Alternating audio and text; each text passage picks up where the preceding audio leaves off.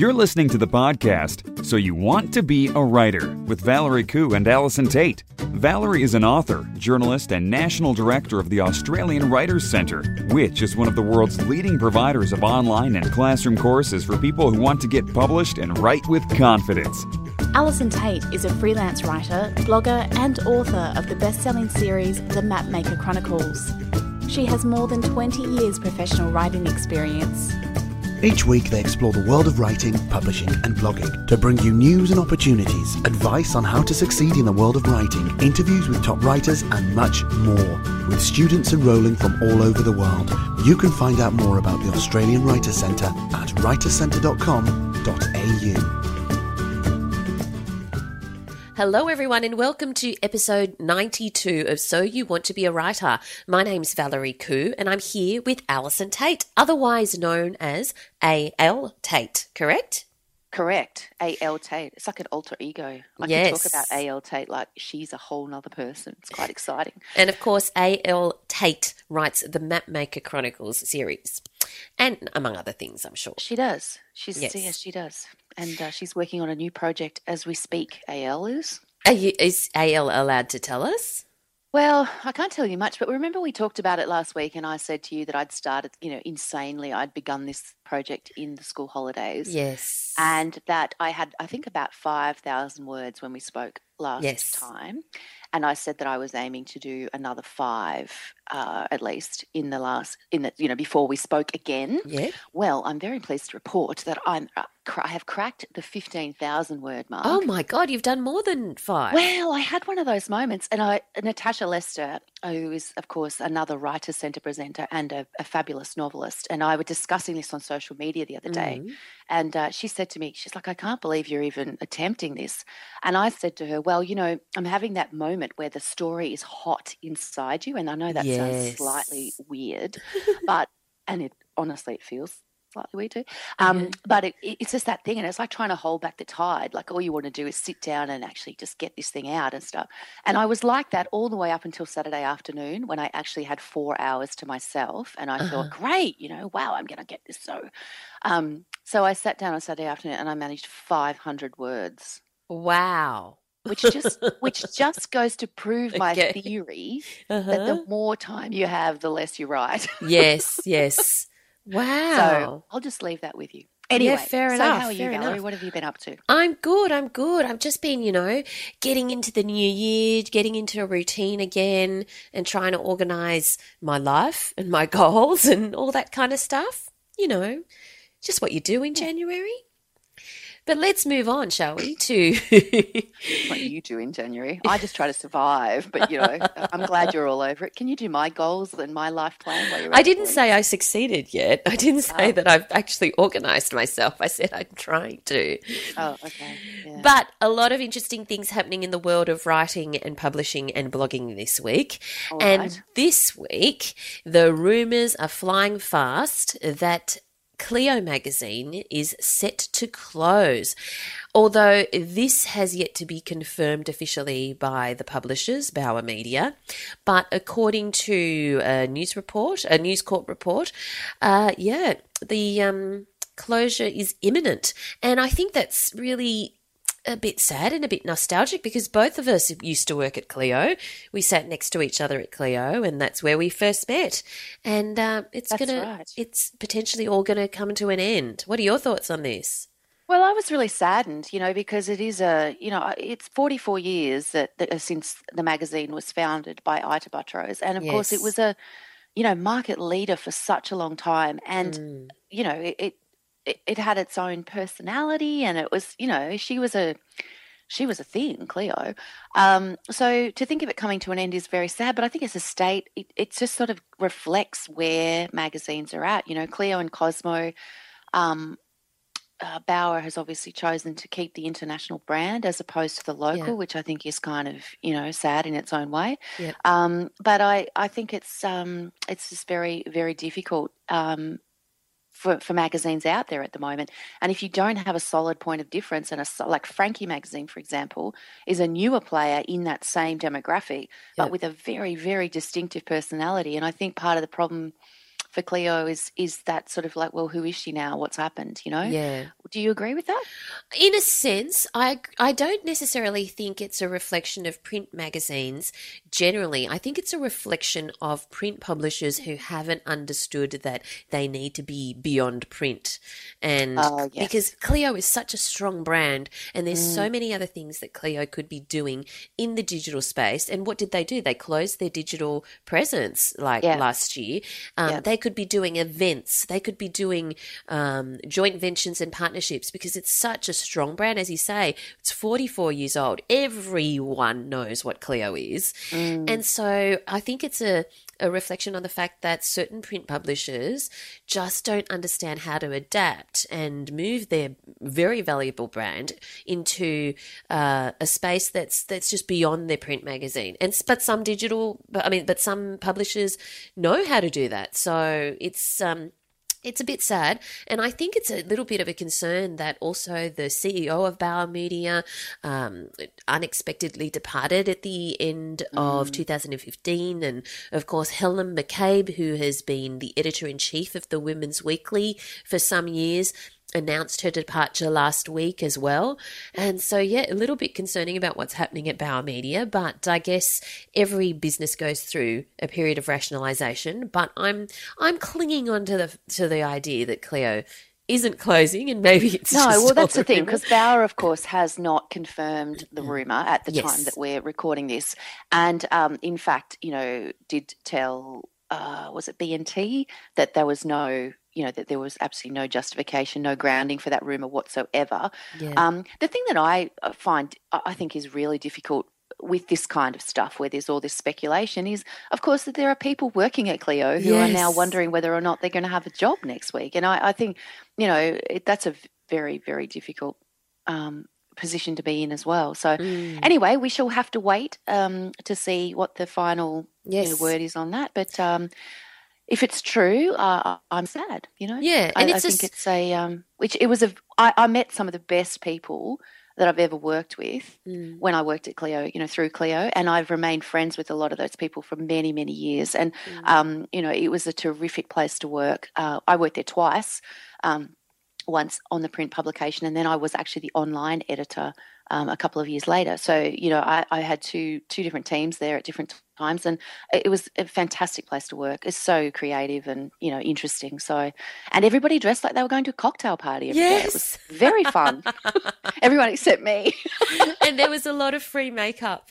oh yeah, it was great. Like those were the days, weren't they? they Anywho, were. Anywho, moving on. Moving on have? to a similar story, uh, and we'll put all these links in the show notes. But uh, Penthouse is dropping their print magazines because you know you can get all of those kinds of pictures online on the internet, and that's really what Penthouse's point of difference was for But many. what many about years. the articles? Remember? I have to say, like I would say, um, that there was Penthouse did have a stage there where they did run some fantastic articles. Like um, my friend Mark Dapin used to work to write for them regularly, and he is a fantastic journalist, and he Uh-huh. Wrote fantastic. amazing stories. So there, at one stage, there was a reason to read Penthouse, you know, Yes. for the articles, of course. Um, I haven't actually looked at one for a very long time, so I wouldn't know if that was still the case. But clearly, like, where will the articles go? That's oh yeah, of know. course. Where will Oh, the where articles will they go? Not so many articles. I think that people often don't because I used to work in a news agency, so I used to see how many penthouses and Playboys would, you know, walk out the door would would get sold and who bought them, which was interesting, and also interestingly who stole them. Oh, there you go. Yeah, because they were too embarrassed to buy them. Or too but young. um, I will say, though, having an educated study on it, because I did work in a newsagent, uh, Playboy definitely had way more intelligent articles. Penthouse only had a couple. Playboy. Yeah. Yeah, there were way more pictures in Penthouse than there were in Playboy. Way You know, more. See, you've got all the all the inside goss, haven't you? Ah, but enough about Penthouse. Oh, really? We could talk about it all day, Val. We could. Well, I have an interesting link, and I um, called uh, six copy editing mistakes to avoid in your content. And I mean, you, you don't just avoid it in your content; you avoid it in your writing, you avoid it in your in anything that you do. And I'm not going to go through uh, all six, but I wanted to mention a couple. because I see people be guilty of this a lot. And one is sentences that go on and on and on and on and on. And, you know, like it's, it's practically the size of two paragraphs and it's still one single sentence. So I think Mm. that's one, e- it's such an easy fix that people should just reread their stuff. And if their sentences are too long, break them up. Um, but the other one that I think is very, very that that is big is um, when people are not specific. This goes for fiction. This goes for non-fiction. This goes for whatever. Like when you say Maria has had lots of jobs. Well, what is lots of jobs? Mm. You know, it's Maria has had 63 jobs in the last four years. That's specific. Yep. And it, it, or when you say um, the crowd was massive, that's not very help, helpful. No. So I think it's really important to be specific where you can because it really paints a picture. What are your Mm. peeves? Um, well, I think my problems, uh, well, I have so a couple of issues. Inconsistency is one of them, and it's the number one thing that they mention in this. Um, if you are going to, like, for example, they give the example that if you are going to call a person, um, so you call them John, you always mention someone by their entire name to start Yes. with if you're writing a story. Like, that's something Yes. that, and, and I, a lot of people don't do that. If you're They'll writing a call them- non-fiction story, If you're calling, yeah, if you're writing a feature story. Yeah. Um, so let's say he's John Doe. Yeah. Um, then you choose whether you're going to call him John or Doe for the rest of the story. Um, you can't switch around between the two, and you take your um, guidance as to what the magazine does for that. So if you're if you're sending a submitting a story to a magazine, have a look to see whether they Yeah. uh, whether people are referred to by their first name or their last name throughout the story, and Mm. do that because that's it's it's a point of style and it shows that you're actually familiar with what the magazine does, which is always a good thing. Um, so yeah, you ch- need to choose one. But I one of the things I notice when I do copy edit my own work, and now I'm talking about writing fiction, Mm. is um, I will sometimes get a little bit lost with the he's and she's. Um, in Mm. the sense that I will be like, for example, let's say I was talking about Quinn in the Mapmakers. I would say, you know, Quinn got out of bed. He did this. He did that. He did whatever. He blah blah blah blah blah. And it's like a whole paragraph of he's, and then you sort of think, actually, somewhere along the way, I need to ground the reader back into who I'm talking about. yes. So then it's time to like throw another Quinn in there just to Yeah. keep people on track. And even if you're only writing the scene from one person's perspective and they're, they're the only person in the scene, just throw a name in there occasionally Yes, so that to people remind know people. where they are exactly. So, um, and that's something that I. I've got a lot better at over the years of writing, you know, lots of different manuscripts.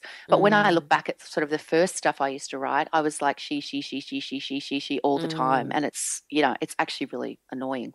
Yeah, yeah. Well, yeah, you need those anchors, don't you? Yeah, you do. Um, you really do. I tell you when it's very hard though. I faced this just a couple of weeks ago. I was writing a feature story for a glossy magazine, and it was about fam. Well, among other things, it was Oh, about family family, businesses. Yeah. So their their the great grandfather was called Charles Parsons. The grandfather was called Charles Parsons. The father was called Charles Parsons. Geez, that, that's awkward. That's a but that's a very son was called unusual situation because normally you might have a, a father and son or something, but you would just call them by their first names because they would be different. Everyone's called the same. yes. Well, they Oh, had did you different middle names. Well, I had to get a little bit clever about it and to really make sure that the reader understood who I was talking about. So, yeah, it, it, it's you're right though. Sometimes it can be um, it, it, it it's just father and son. But I had another family business I was writing around, about where the father was Nicholas Paspaley, Paspaley of Paspaley Oh, yes. Pearls, and the son was Nick Paspaley. But the the next one was James, but then his cousin was Nick as well. So all very very confusing. You have to write very carefully when you do So something perhaps like the that. tip is not to write stories about, About I know.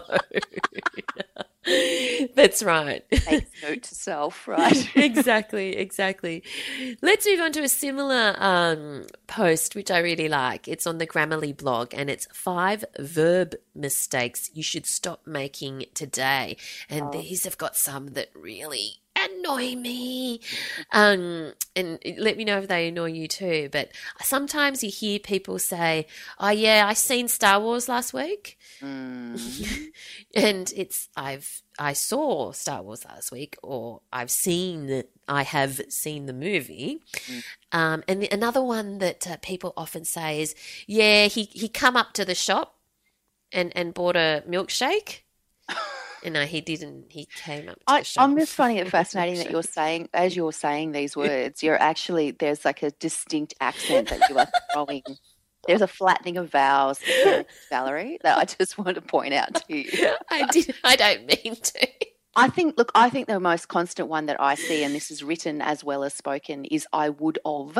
Oh, I would have, and Oh, I think that that's that's something that you know it has crept very much into Yes. general usage. Um, Yes. and I think it's just one of those ones because you know if you say I would have, it, it sounds, um, it does actually sound like I would have, not I would Mm. have. So I Mm. think it's one of those things that you know over the years people just hear it and assume, but I do see that written um, quite a lot as well.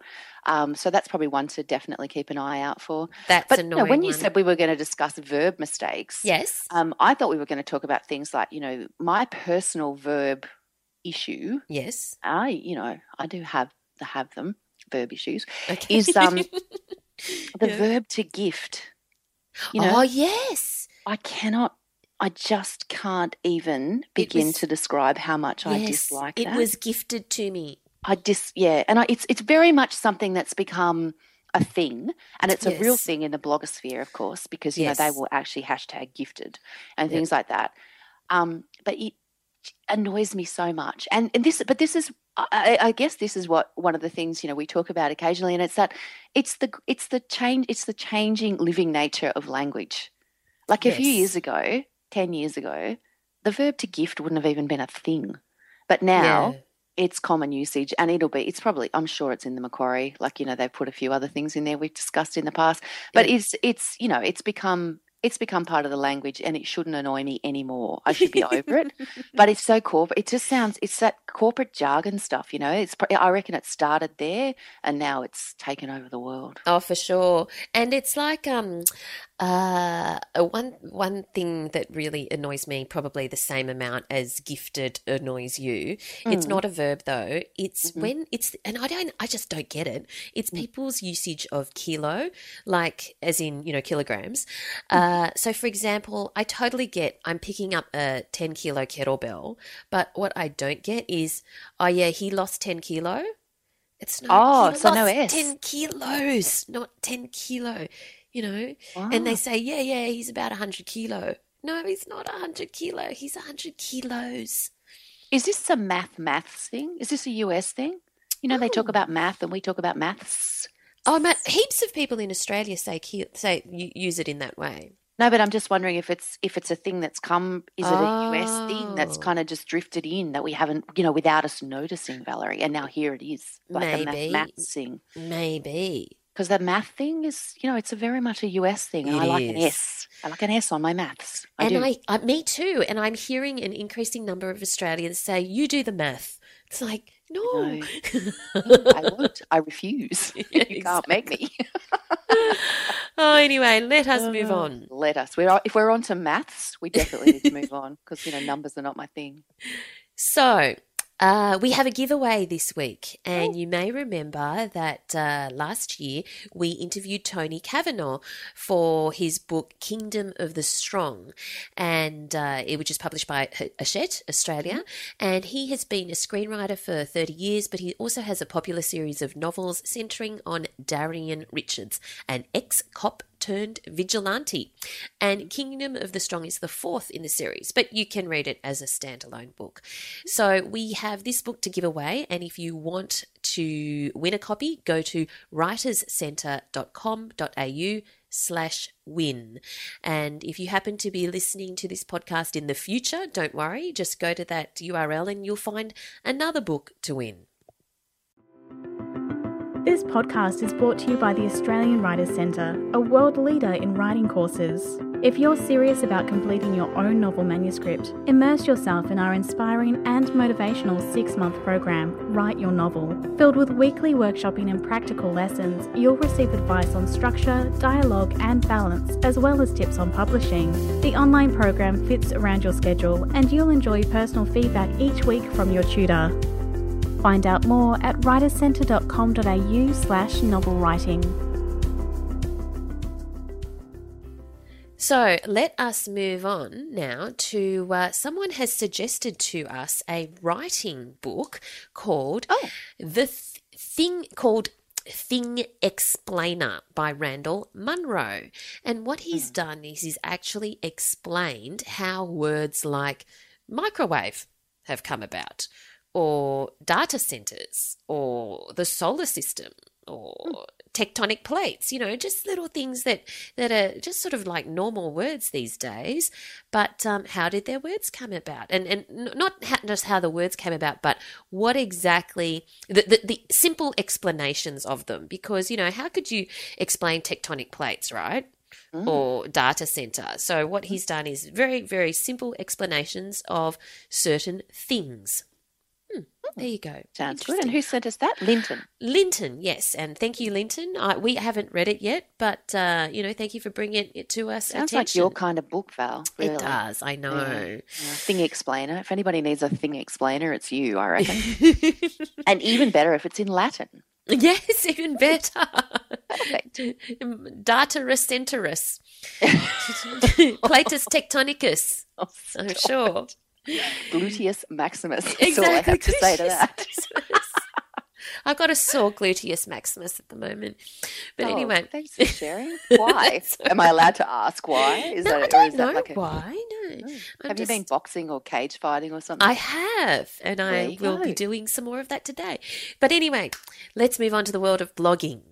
What have you got for us? Well, I thought um, I have recently written a post where I have shared my top 10 posts about blogging. So I thought that uh, I would put the link to that in the show notes because it's quite an interesting thing. You know, I've been blogging. So this Saturday, this Mm. very Saturday, is Mm. my six year blogging anniversary. Oh my blogoversary. goodness! So I have been on my blog, which of course started out as Life in a Pink Fibro and has morphed into Allison Tait's blog because that's how things roll. Yes. Um, uh, for blogging for six years, and uh, so this is actually a collation of my top ten posts about blogging, the the most popular Ah. posts on my website about blogging.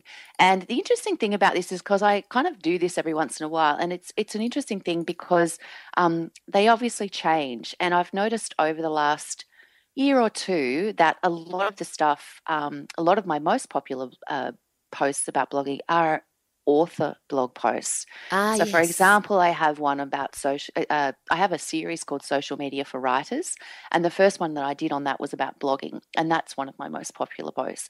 Um, then I have, uh, you know, my top sort of favorite my a few of my favorite author blogs that's a very Mm. popular post people you know obviously looking to see what other people are doing um, what to blog about is always a very popular yes, always a very popular post.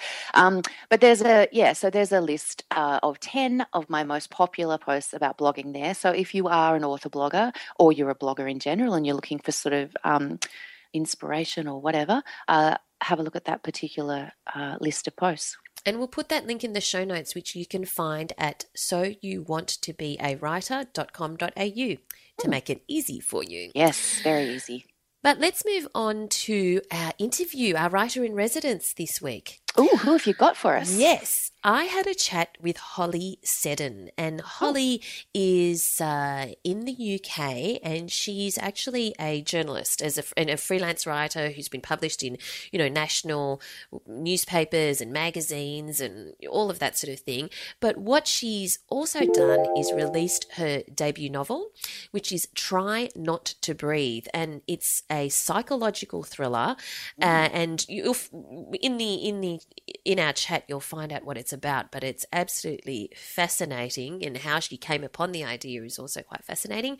Uh, and she is not only a debut novelist, she is a mother of four. So how she finds the time is quite quite amazing. But she's managed to do it. So here we go. Here's our chat with Holly Seddon. Holly, thanks for joining us today. My pleasure. Now, for readers who haven't read your book yet, can you tell us what it's about? Yes, certainly. So the uh, the basic premise is that a girl um, back in 1995. A teenage girl called Amy was brutally attacked and left for dead, um, but she didn't die. Instead, she slipped into a coma and remained in a veg- uh, per- persistent vegetative state. Um, for 15 years until um, a journalist called Alex Dale, who is doing a, a feature uh, article on persistent vegetative state and a doctor who's treating uh, patients with that condition, and she stumbles upon Amy. Um, both the women are the same age. Um, Alex has her own demons and has had her own challenges, but she becomes quite obsessed with um, Amy's situation and the fact that everybody in Amy's life has moved on as they would. Um, nobody has been caught for the attack. Mm.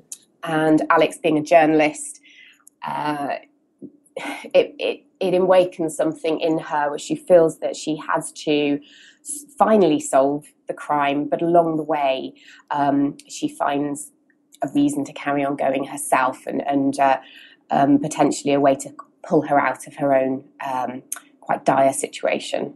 Now, this is such a great premise for a book. How in the world did this idea come into your head? Okay, it's the most British thing ever. I was cooking a roast dinner. Oh my goodness. and I was listening to Radio 4 and um, Radio 4 is a is a spoken word um, a radio station in the UK and I was doing my roast potatoes and listening to a health program which wouldn't normally interest me to be completely honest with you. And I was half listening and it was about persistent vegetative states. Right. and the more I listened in the background, the more kind of started to sink in, and I started to think about, my God, those those people in that situation are in that situation for years, and all the while there's no, um, I mean, it's a it's a bad prognosis. They probably won't wake up and be Mhm. cured and live the life that they previously lived, but but they're still there. They're not. Then they haven't died, and their family can't mourn them in the sort of traditional way and then move on. Everybody's stuck in limbo. And one of the experts who was being interviewed for the radio show described it as a living death. And I Mm. just could not shake that phrase. And I, in fact, that was a working title, which is, I don't think, a very good title, Right. but that was the phrase.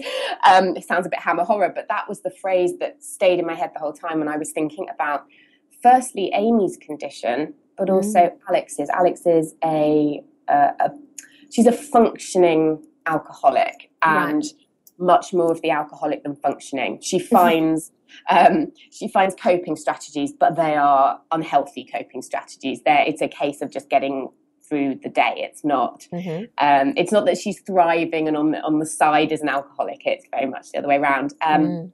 So that phrase, "a living death," is a theme through the whole of the Mm. book, and that's what. So that's what started it. My very British radio experience, but I couldn't stop thinking about what would put somebody into that situation Yes. and how everybody in their lives would cope or not cope with it. And I mean, I, I've always loved suspense and mystery, and I'm never going to have written something really fluffy where she wakes up and everything's fantastic and she has a romance. so it was always going to be how did she get there? What dark situations put Yes. her there?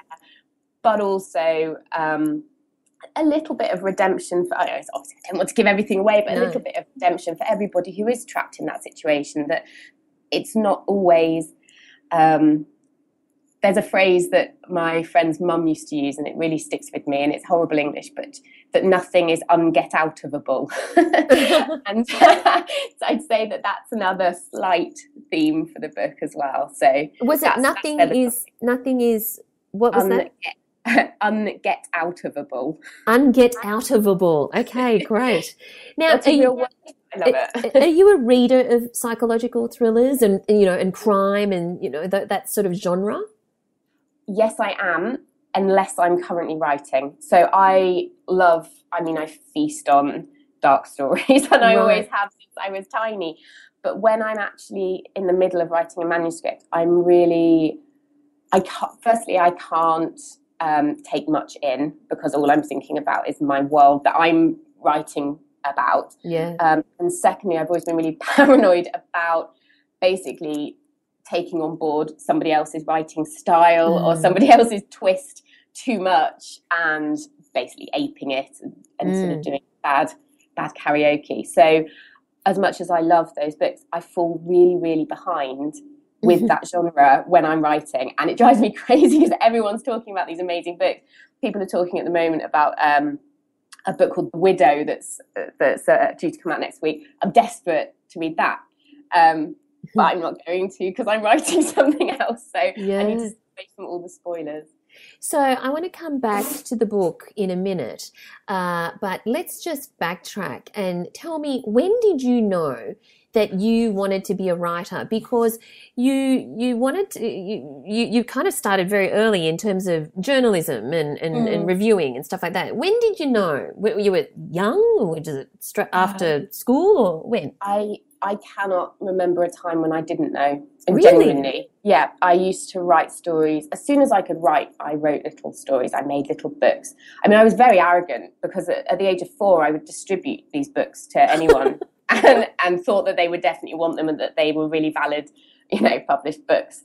Um, so always, it's always been something that I just I've just done. I've just. I mean, I'm sure I'm not the first person to say that. I'm just compelled to do it. So even when I had no um, obvious prospects to, to do it. I don't come from a you know a writerly family, and I didn't I didn't even make it to university to study literature or anything like that. So even when I was just doing awful telesales jobs and had nothing on paper to suggest that I would have a book published, I was writing, writing, writing, and writing anything that I could, but always in the background was was the fiction, and I always wanted to find my path there.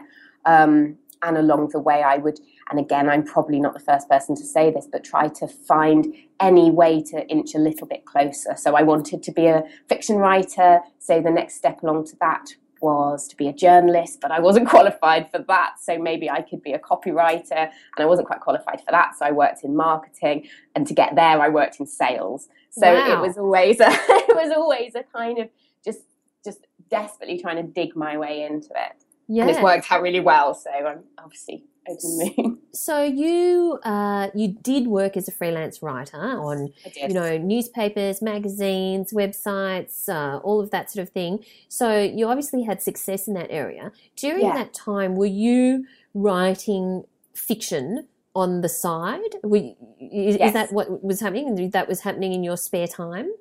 Yeah, so it it was happening, but not in a incredibly focused way. So I um, I had children very very young. So my first um, child was born when I was 21. So Mm. alongside work, there were kids Yeah, right. always. So the amount of time that I had was quite limited. And and initially, um, I mean, I think anyone who's got young children uh, who is young themselves and working will probably recognise when I say that it's just a case of getting through one day to another. Mm. Um, so I was um, very creative, but I had very minimal uh, opportunities to, to do that. And when you've got young children, it's very much a case of, okay, but I need to earn some money. So any spare time that I have was spent freelance writing Yes. rather than writing for pleasure. And and I would do what I could.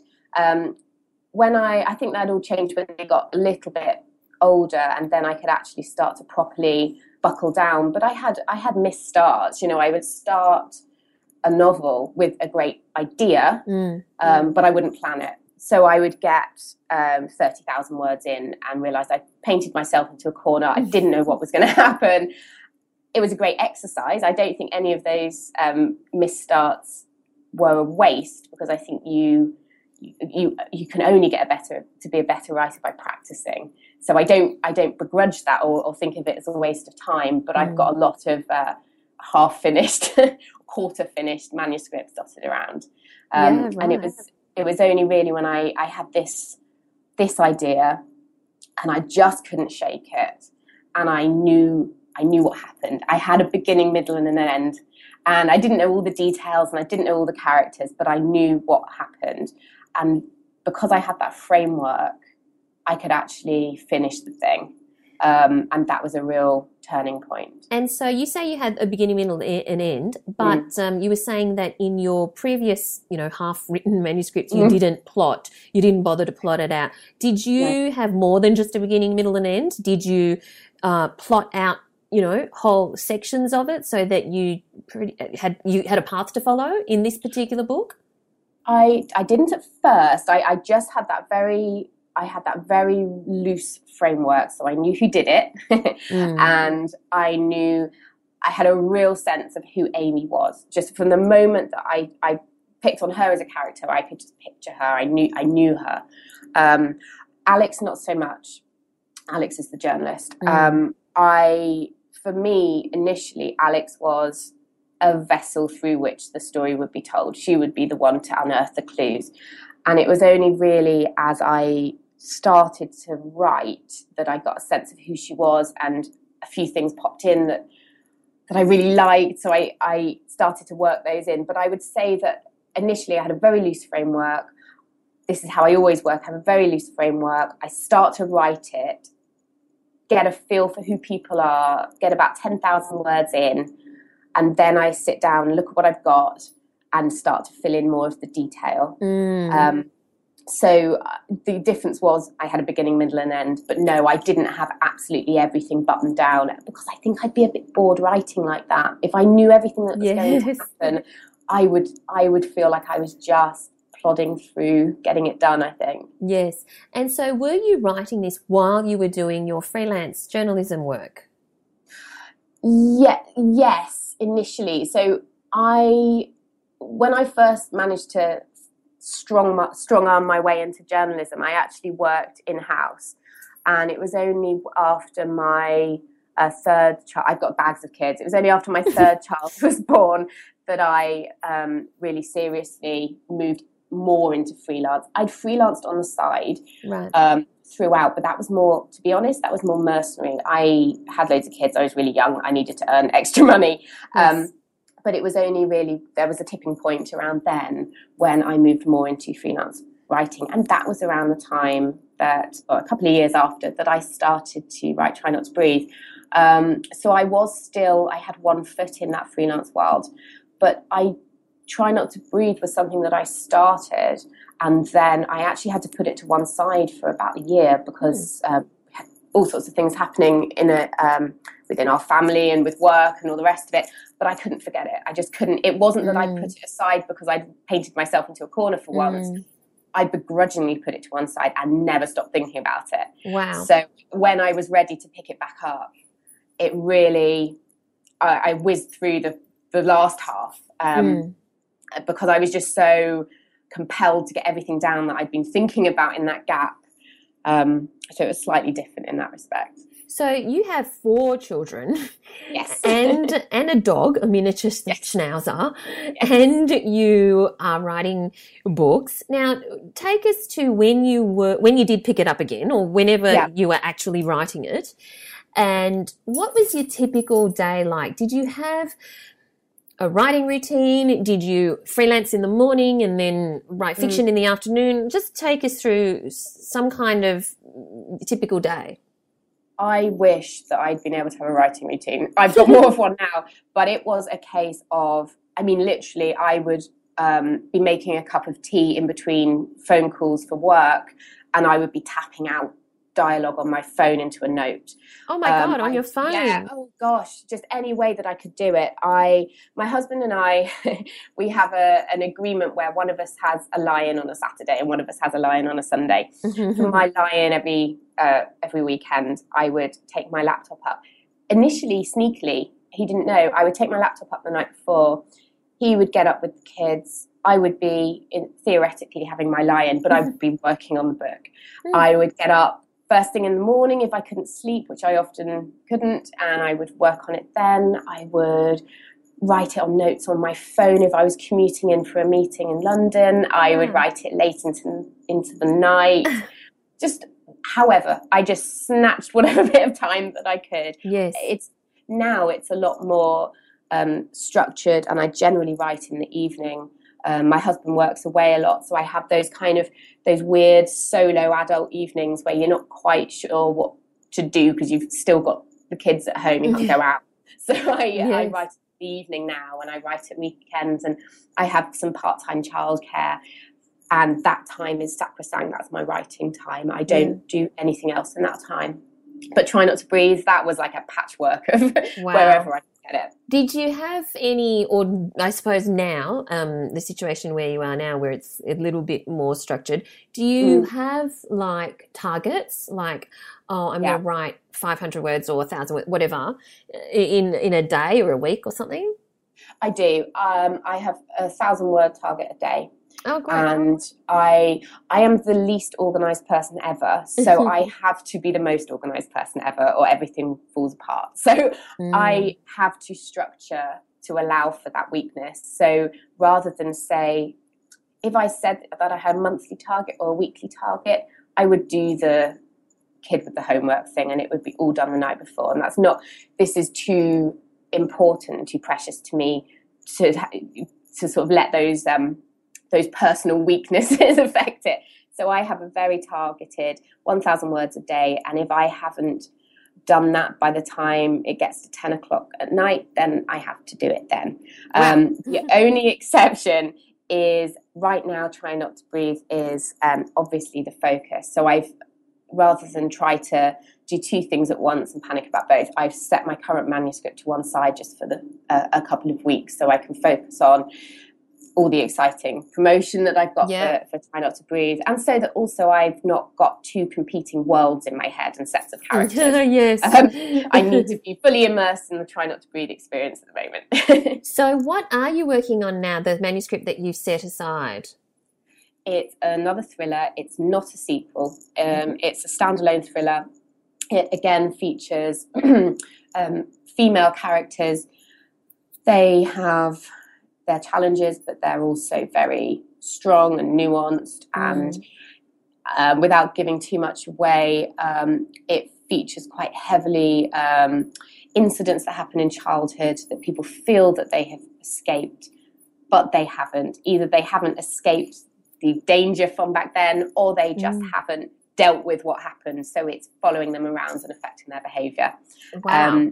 And it's set in partly in Manchester, which I'm really excited about because I love that city, um, and partly in 1980s Berkshire, which is um, oh. sort of an area just outside Greater London. Yes, I think I was there in the 1980s. really? Late oh 80s. wow. Um, know it. uh, so, with um, uh, Try Not to Breathe, there's obviously the medical condition that mm. um, Amy is in, and there's also other aspects of you know crime and and I don't want to give much away either. uh, but what kind of research did you need to do for this book? So I there were a few things that I wanted to be very accurate to, mm. and beyond that, I also gave myself permission to use artistic license because I had to. You know, the story the story has to come first. It's a work of yeah. fiction. Um, but I wanted to get I wanted it to feel authentic, and I also wanted to make sure that if I was um, giving uh, uh, details as fact um, mm. via the mouth of a journalist, and I wanted them to actually be quite factual. So mm. I spoke with um, a hospital in England that treat people in this condition, um, and they suggested so helpful suggested some documentaries and, and articles to to look into, which I did. I read um, some books. Uh, written by people who'd not had persistent vegetative state, but similar, like locked-in syndrome, and and mm. read um, about those experiences to get a, a rough understanding of what Amy might be going through while in that position. Yeah. Um, but one of the one of the main actual medical situations that I wanted to get right in the book is Alex's alcoholism. Mm. Um, so that was an area that I, I researched equally, to be honest with you, um, because I wanted. I think a lot. There's a lot of. Um, I mean, the the alcoholic journalist is a well-worn kind of area, especially in uh, detective novels and what have you. Um, but I didn't. Ju- I didn't want to glamorize it. I didn't want it to be. I didn't want it to be gross. I didn't want it to be. Um, I didn't want it to be judgy either. Mm. Um, But I wanted it to feel authentic, and I wanted it to be a, a realistic idea of what it's actually like to live with one foot in alcoholism and one foot in the real world. Um, I think that uh, in sort of popular culture, we've got quite a quite a blunt idea about alcoholism. You've got the you know the guy usually waking up in the morning and looking for his bottle of whiskey and drinking the day away. And the reality is that there are so many more people who are just about holding it together and they maybe they've got children and maybe they're and they're female and um, and interestingly obviously the girl on the train came out just uh, this time last year who, Mm. which also has an alcoholic female narrator which i think is fantastic that it's again it's a more nuanced look at such a horrible uh, condition so I wanted to get that absolutely right, and especially when when Alex is really struggling with her health as a result of it. And again, not giving anything away, but when she speaks with her family doctor, I wanted him to give her advice that is the type of advice she would actually have received. Yeah. Now, with um, writing thrillers, uh, well, I mean, writing any novels, of course, but in particular thrillers, pacing of the story is so important. Mm.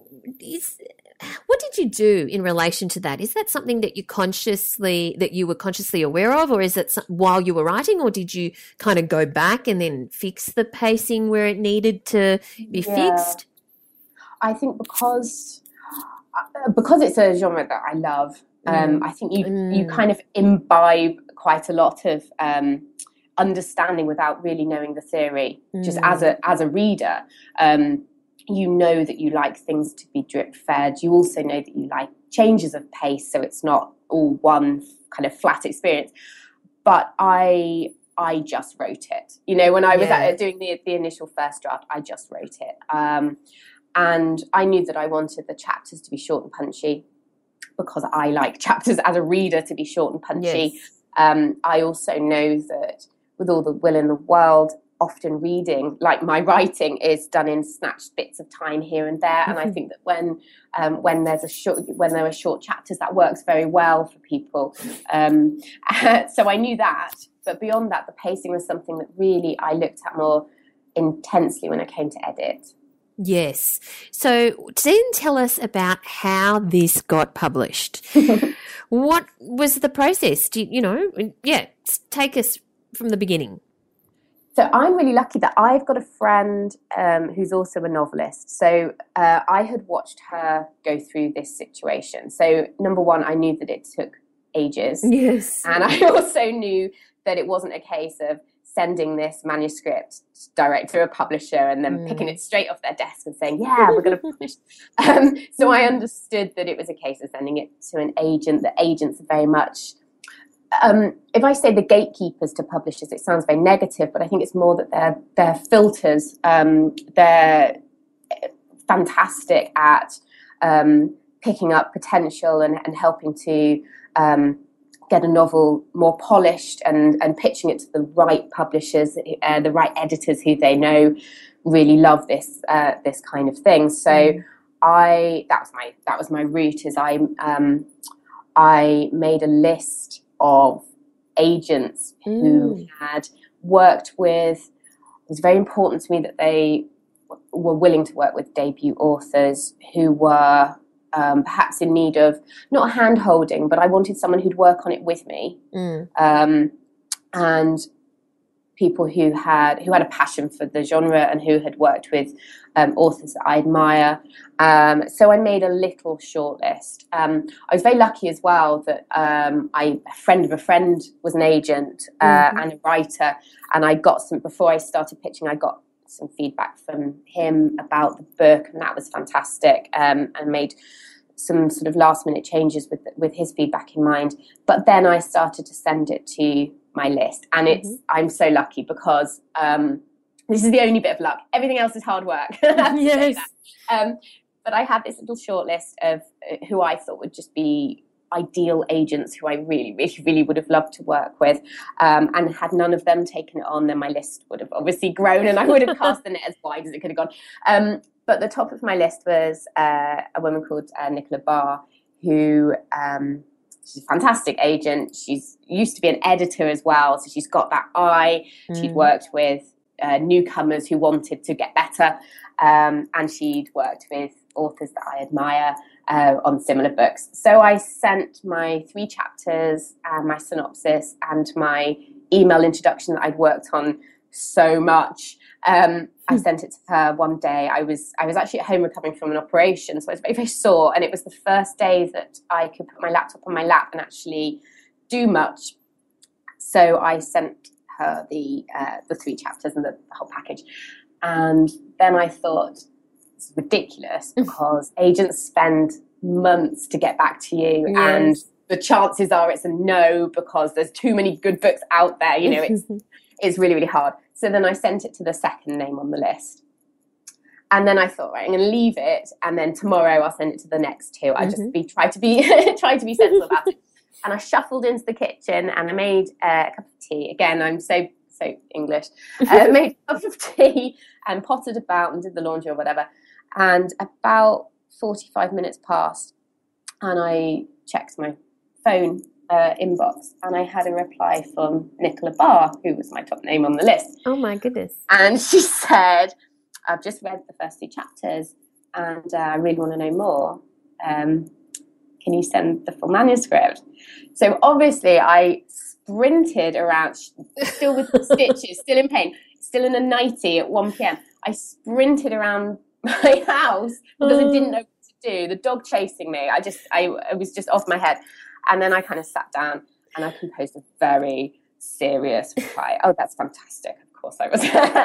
and then I frantically, because although I thought it was ready, the, the actual idea of an editor reading the whole thing, uh, sorry, an agent reading the whole thing, um, suddenly terrified me and it suddenly wasn't ready. So I edited it all night and oh my into God. the next morning. And um, I gave up, I think, about 4 a.m. and then carried on the next morning.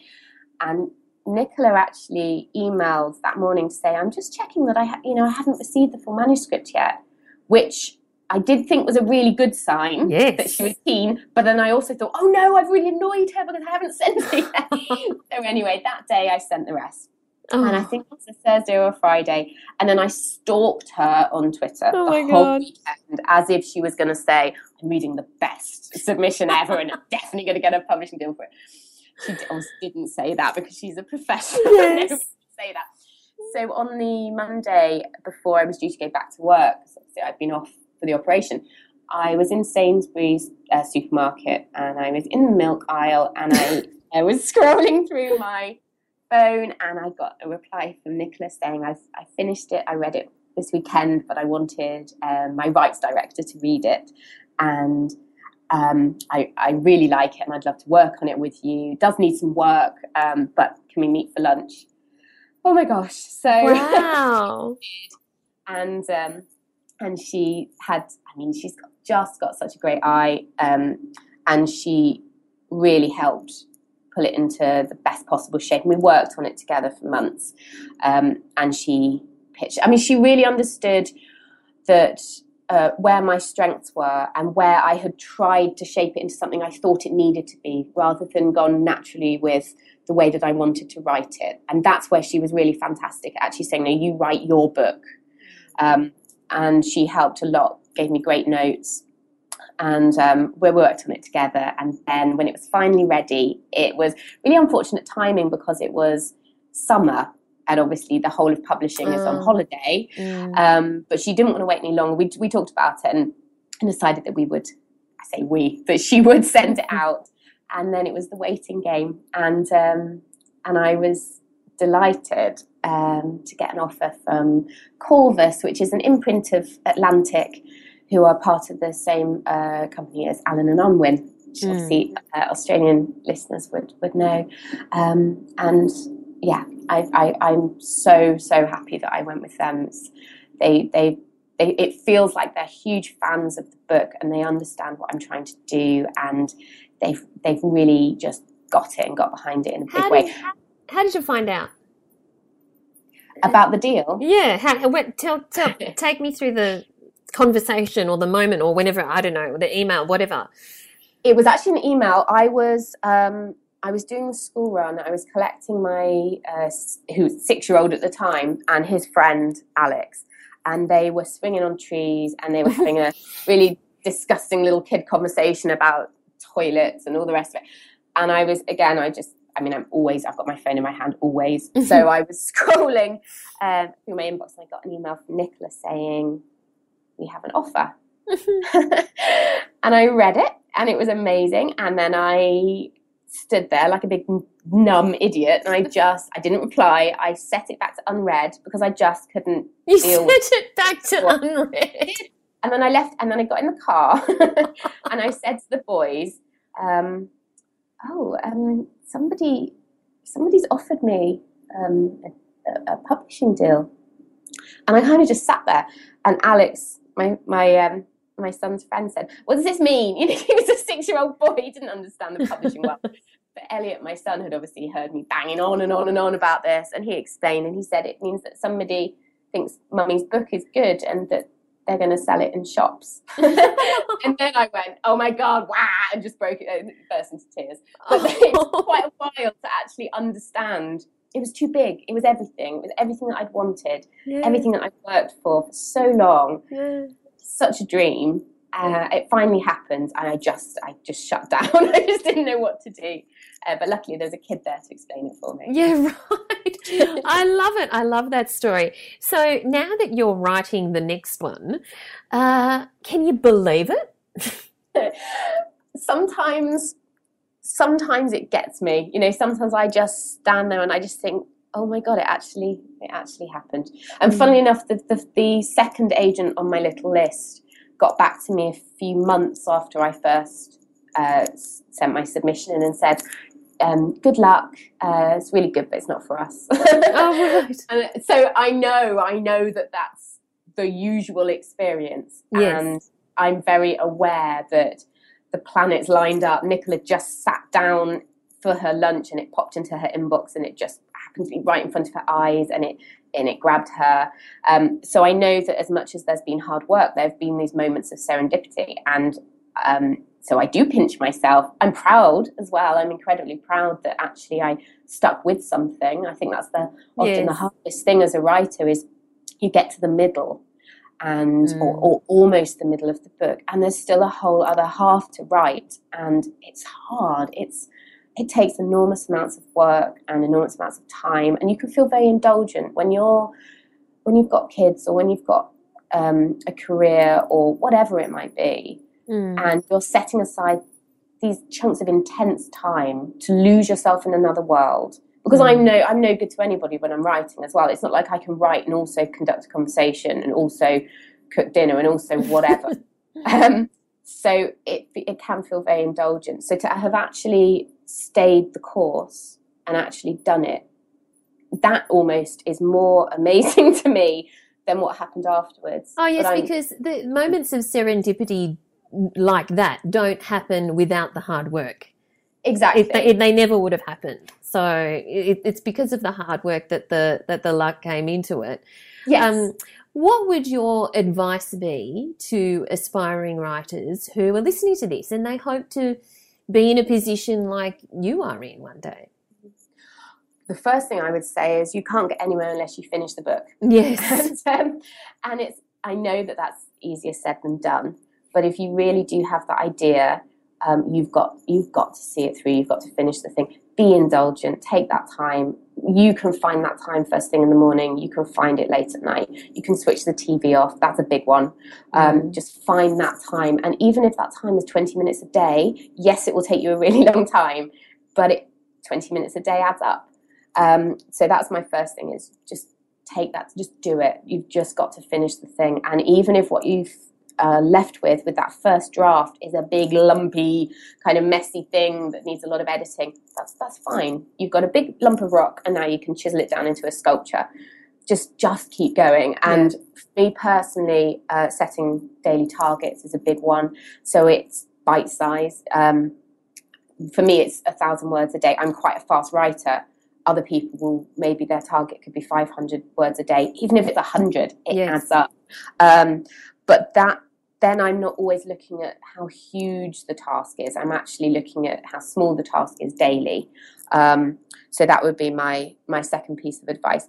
Reading, if you can read while you're writing, fantastic. I I struggle to read the same genre, but I I read outside of the genre while I'm writing, and it, it can help kind of clear my head a little bit. Mm. Um, and just and just trust your inner confidence because it's incredibly easy to say, "Oh, well, I work in a shop. I'm not a writer.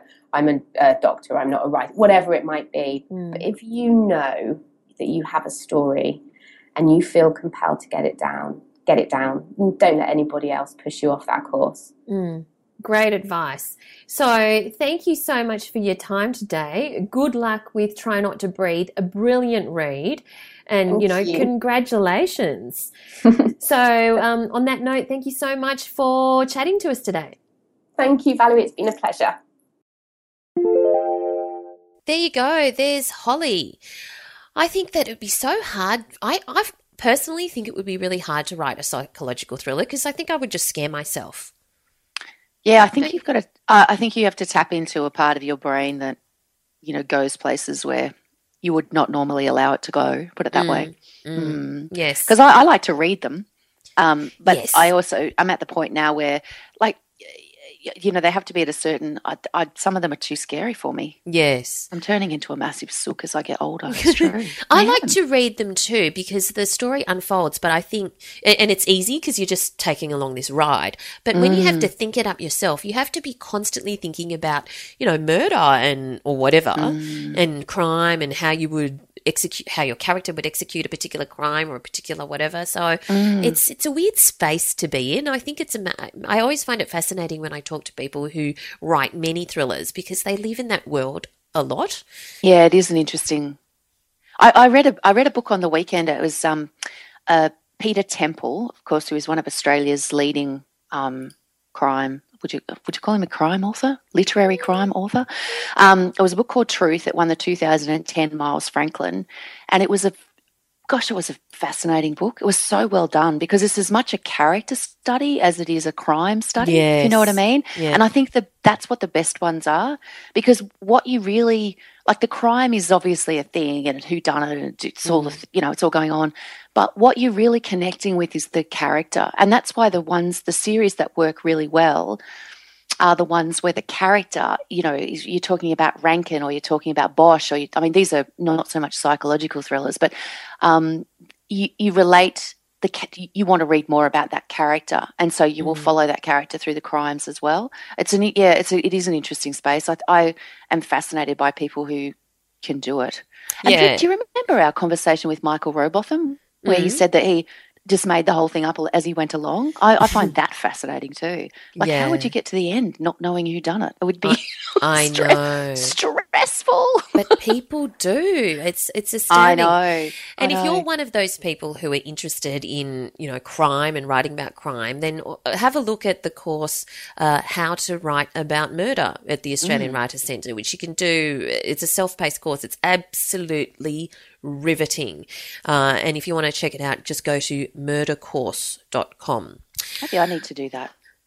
They always say you should write what you read. I love crime. I should probably look Yeah, at writing some. give it a go. Seriously, it's Why um, not? Yeah. But let's move on to Move our on. web pick or app pick for the week. This is my new favorite app. I love it. You've always got a new favorite app. It's called Notability, and you can get it on your phone and your iPad. And uh, I just got the desktop version as well uh, yesterday. Um, and uh, it's I just love it because there are so many times when you know because we live in this digital world these days, and I think you will relate to this, Al. Um, and sometimes when you want to mark up something, you know, remember when we used to edit, we used to mark it up with a pen and we used to red pen Yes. things and circle Yes. things and write things in and say, no, you need to move this entire paragraph up here, or you need to, it, particularly because you and I used to work in magazines, um, you would uh, say, no, the picture needs to be higher up, or that sort of thing. And when you're working on a desktop or your iPad, it's very hard to mark things up in the same way. Uh, you, you, the, just the tools are different. You just can't do it. But what Notability does is on your PDF or, or whatever document, it's you, you use a stylus and it's like you're actually marking up Oh. like on paper. And I've become obsessed with it and it has saved me so much time. I reckon it saves me hours per week for the kind of things that I you know, have to mark up for people. Really? As an editor, yeah, absolutely, hours, hours. Wow. So it's my new favorite app. I love it. Okay, cool. We'll check it out. We'll put for the that, link Valerie. in the show notes. It's only for Mac users though, iPhone, iPad, and and Mac. Mm-hmm. So uh, sorry. Sorry. Yeah. Uh, but let's move on to our working writers tip. Sarah has asked us a question. Hello, And- Sarah. Hello, Sarah. And uh, Sarah has said, Hello, I'm a recent devotee of your podcast. Having subscribed at the end of November, I plan to be completely up to date by the new year. So she obviously wrote this um, before the end of last year. Um, I hope you haven't already answered this, but in regards to pitching to monthly publications, how far ahead should you send a pitch? So, a pitch for a story idea if you're aiming for something timely. For example, and she's given this example, but we can give another one that's that's um, a bit more relevant. If I wanted to write something Christmas related for a December issue, how far in advance should I send the pitch? Thank you so much, and thank you for your helpful, insightful, and inspirational podcast. Thanks, Sarah. Off you go. Um, three, th- uh, three months, I would say. I would, if it was for a December issue, I would probably send it at the beginning of September yes. because I'm working on the fact that the December issue is going to probably come out halfway through November, Yes. and so then I'm working back from there. But I You? think if you're new to them, I think I think three months applies. Say to you, if Oh, or or, or I, if uh, that people that they know. Okay. Um, but if you're brand new to them, uh, because they they they they they take emails from people that they know straight away. You know what I mean? Mm. And and they and they editors, I mean, and Mm. they read them straight away and they decide yes or no straight away. But if you're new to a publication, uh, editor is more likely to kind of think, oh, they might need a little bit of hand holding. They may or may not come through. So I would say add another month if you're new to the Mm. publication. that makes sense. Yeah. Um, just So because four. yeah, an editor main, you know, would probably need a little bit more buffer because they they don't they've never worked with you before, so they're not actually sure that you're reliable. I'm sure you are, but um, it's just something to think about in terms of the, their psychology. Yes, but um, yeah, and you know some some publications may even it, the print ones may even be you know more around the four and a half month mark if you're new if you're new to them. But of course, if it's an online publication, totally different. Yep. Yes. Yeah, Yes. if it's online public publication, you can do it, you know, three weeks or four weeks before for something that's timely like that. Hmm. I would say. Right. Well, I think that sounds excellent. Riveting for you, is it Al?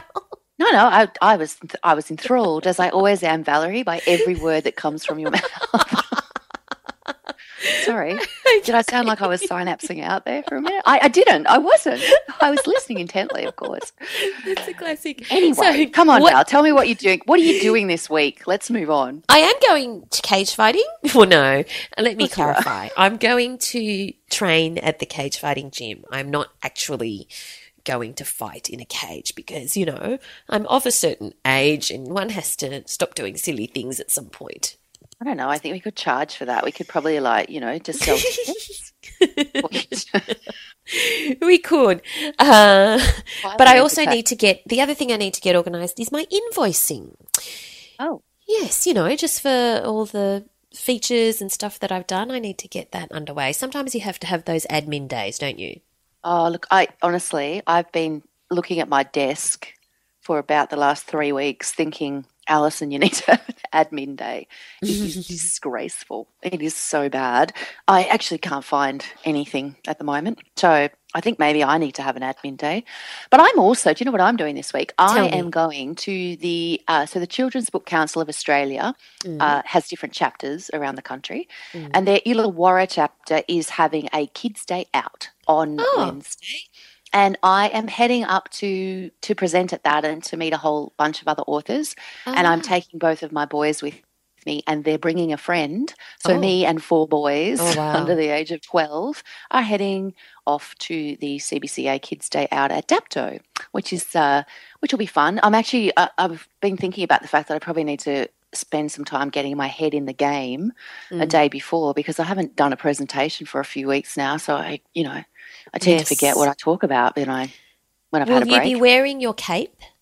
Yeah, uh, Allison has this cape. my that- cloak, Yeah, cloak. Um, my cloak. Uh, Describe the cloak. Oh, it's a beautiful um, hooded cloak, as you would expect. Uh, uh, As a, I put up a photo of myself in it the other day on Facebook, and a friend of mine said, "Are you a hobbit?" So that should give you some idea of what we're dealing with here. So it's a brown. It's it's a beautiful brownish kind of grey on the outside, and then the whole inside of it is lined with antique map fabric.